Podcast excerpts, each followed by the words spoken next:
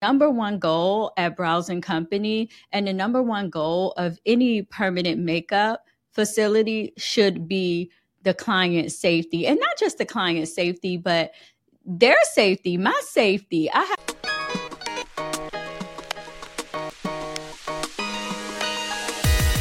Welcome to the Brows and Co show, your backstage pass to the world of brows, beauty, and business. I'm your host, Kechia Taylor, and I'm thrilled to have you with us for this weekly episode. Get ready to immerse yourself in the fascinating world of beauty trends, brow secrets, and the ins and outs of the beauty industry. Whether you're a beauty enthusiast, a business owner, or just curious about what goes on behind the scenes, you're in for a treat. So, without further ado, let's explore the magic that happens when beauty meets business on the Brows and Co. Show. Welcome back to the Brows and Co show. I'm your host, Kechia Taylor, CEO and franchisor of Brows and Company. And today I want to talk about safety and sanitation in the permanent makeup industry. And when I say in the permanent makeup industry, these tips can apply to the beauty industry in general, maybe when you're getting your lashes done or when you go get skin treatments done or other cosmetic procedures done. You want to make sure that your priority is first, and that's you, and that's your safety. And you want to make sure that studio, salon, or doctor's office is equipped to do the service with your protection in mind. So, this is near and dear to my heart. As most of you guys know, I came from the healthcare industry and I worked in oncology. And when you work in oncology, you become a master of safety and sanitation because you don't want any bloodborne pathogens to enter the room. And for me, I carried the same policy over here when I started doing permanent makeup at Brows and Company. Number one goal at Brows and Company and the number one goal of any permanent makeup facility should be the client safety and not just the client safety, but their safety, my safety. I have to protect myself as well. So this episode is it's just going to be filled with tips and ways to determine if a facility is right for you to get your service done at. But you guys know that all comes with the consultation first or making sure that you visit a facility.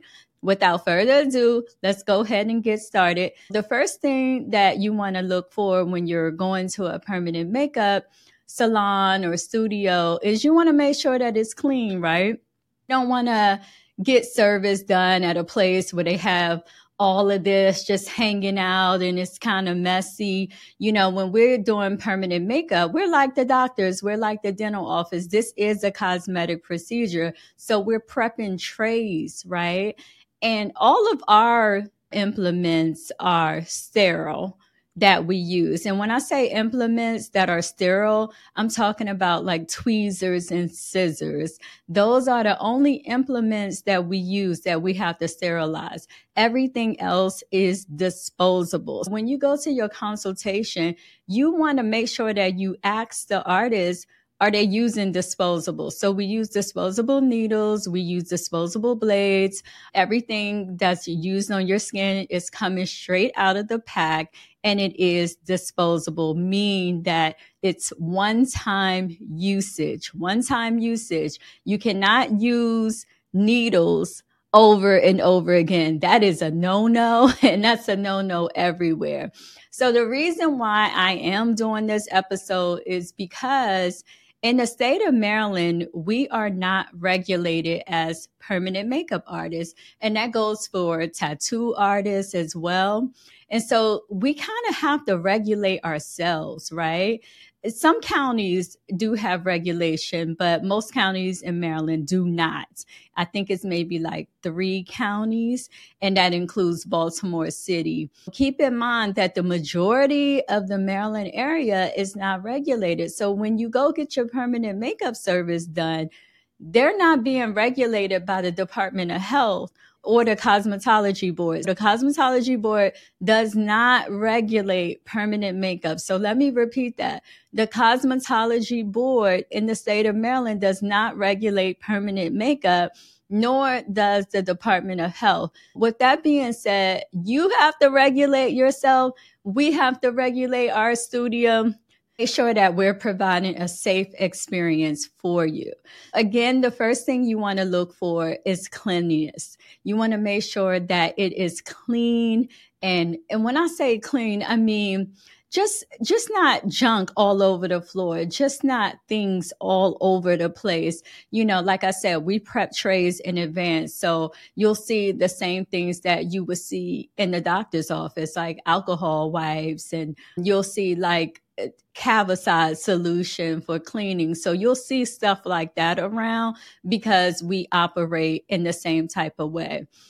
Also, we use barrier film on everything. So we don't touch anything with our bare hands. Even though we do wear gloves, we don't touch anything with our bare hands. We wrap our lights, we wrap our implements, we wrap our cords, we wrap everything that we are going to touch with barrier film so that not only are we protecting your open skin, but we're protecting ourselves as well.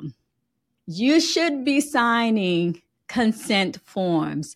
If you are not signing consent forms, they are not responsible. You're not responsible. You definitely want to go to a place who present you with consent forms because you have to give authorization for the artist to perform the work that you booked for. If you're getting microblading, lip blushing, nano brows, whatever the permanent makeup procedure is that you're getting, you should be signing a consent. Okay. If there is no consent form, then you should run. Okay. So you should be filling that out and you should be filling out a health care form just like you do when you go to the doctor's office because we need to know like if you had prior surgeries this would determine if you can lay down for a long period of time. Also we need to know if you have skin conditions if you have keloid. You know keloid scarring is a big thing when it comes to permanent makeup and some people don't know if they keloid. Some people do know. Some people only keloid from deep cuts. Some people keloid from light skin scrapes. So these are things that we need to know. So we're not trying to invade on your history, but we need your history to determine if you're a candidate for the actual permanent makeup procedure. Another thing that you should look for or that you should be aware of is water. Okay. A water source, a supply of water, a sink. And the reason why I say this is because we have to wash our hands as artists, right? The best source of getting your hands clean is water and soap. And you have to scrub like you are in a medical facility. You are touching skin. You are working with open skin. So there should be a water source in the facility, in the studio, in the salon. Because if the artist cannot wash their hands, then they're not providing safety to you and the sanitation pretty much goes down. I know that some people have salon studios and a lot of the studios don't come with the water supply and they run to the bathroom to wash their hands and come back. I don't want to say that that's not appropriate, but if because you know, we just wash our hands all day, just like we, you know, just like healthcare workers, we wash our hands all day. Sanitizing solution on your hands can work at times, but more than often you would need a water supply. And that actually comes from having a sink in your facility. And I know some people are going to ding me on that, but honestly, I've always had a sink, even when I was in a small salon studio, because you have to wash things. You need water to mix with certain solutions. You need to have water on hand. You never know what's going to happen. A spill can happen. You might have to do a cleanup and you need water on hand. So I'm definitely going to say that the place needs to have a water source. So wherever you're going to get your permanent makeup done and you look around and there is no sink, just ask them, you know, how are you washing your hands? Because I don't know if I want somebody to be on my brows and have to go to the bathroom and wash their hands and come back. I don't know. You know, I don't know how I feel about that. So I'm just very skeptical about that. I'm just informing you. I'm not saying that it's wrong not to have one, but if you were regulated by the Department of Health, just like Baltimore City, you are required to have a sink. So just keep in mind, if you are regulated, you are required to have a sink. Another thing that you should be looking out or watching for is permanent makeup is done with needles or is done with a blade. So you want to make sure that that blade or that needle is disposable. Okay. I mean, and you want to make sure that you see it. When you come to Brows and Company, the artist here will show you the unopened package. It is your right. Please do not tell the artist that you trust them. Oh, I trust you. No, you trust no one when they're going into your skin like that. You need to make sure that you see the needle coming out of the pack. Just like if you were going to the doctor's office and you were getting your blood drawn, you see them taking the needle out the pack in front of you before they actually draw your blood. So keep in mind that you have to keep the same mindset when you're going to get permanent makeup done and watching the needle come out of the pack. Another thing is the lot and expiration date. The needle or the blade that the artist is using should have a valid lot and expiration date. And they should be recording this, but you just need to make sure that the expiration date is in date. No one wants anyone using a needle on them that expired three years ago. Okay. I know I don't, you don't know, you know, it could rust or anything like that. So make sure that when the artist is showing you the packet that the needle is coming out of, make sure that the lot is there and the expiration date is in date so that's another thing to look out for. And another thing to really look out for, and this goes back to the basics, the basics of PPE. The artist should be wearing personal protection equipment. They should have on their gloves before they put their hands on your skin.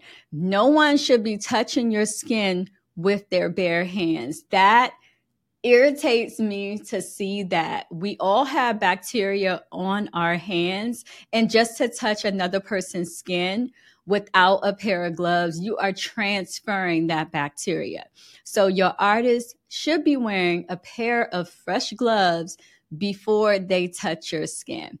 Now, before the procedure starts, meaning before they open the skin, your skin has to be prepped. So either with alcohol or water or some kind of cleaning solution before the needle is put into your skin. Your artists have to be or need to be wearing a mask. Your artist should not be performing work without a mask on anything can happen. Blood spills can happen. We're using tattoo machines. Blood can come up and, and get on us. So not only are we protecting you as the client, but we're protecting ourselves as well. What if, you know, someone has a bacteria infection or a cough? You want to make sure that they have on their mask. They have to protect themselves and they have to protect you in the process.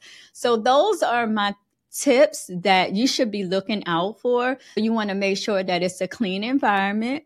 You want to make sure that it's a water source available. You want to make sure that the needle is coming from an unopened, disposable packet, unopened and disposable packet.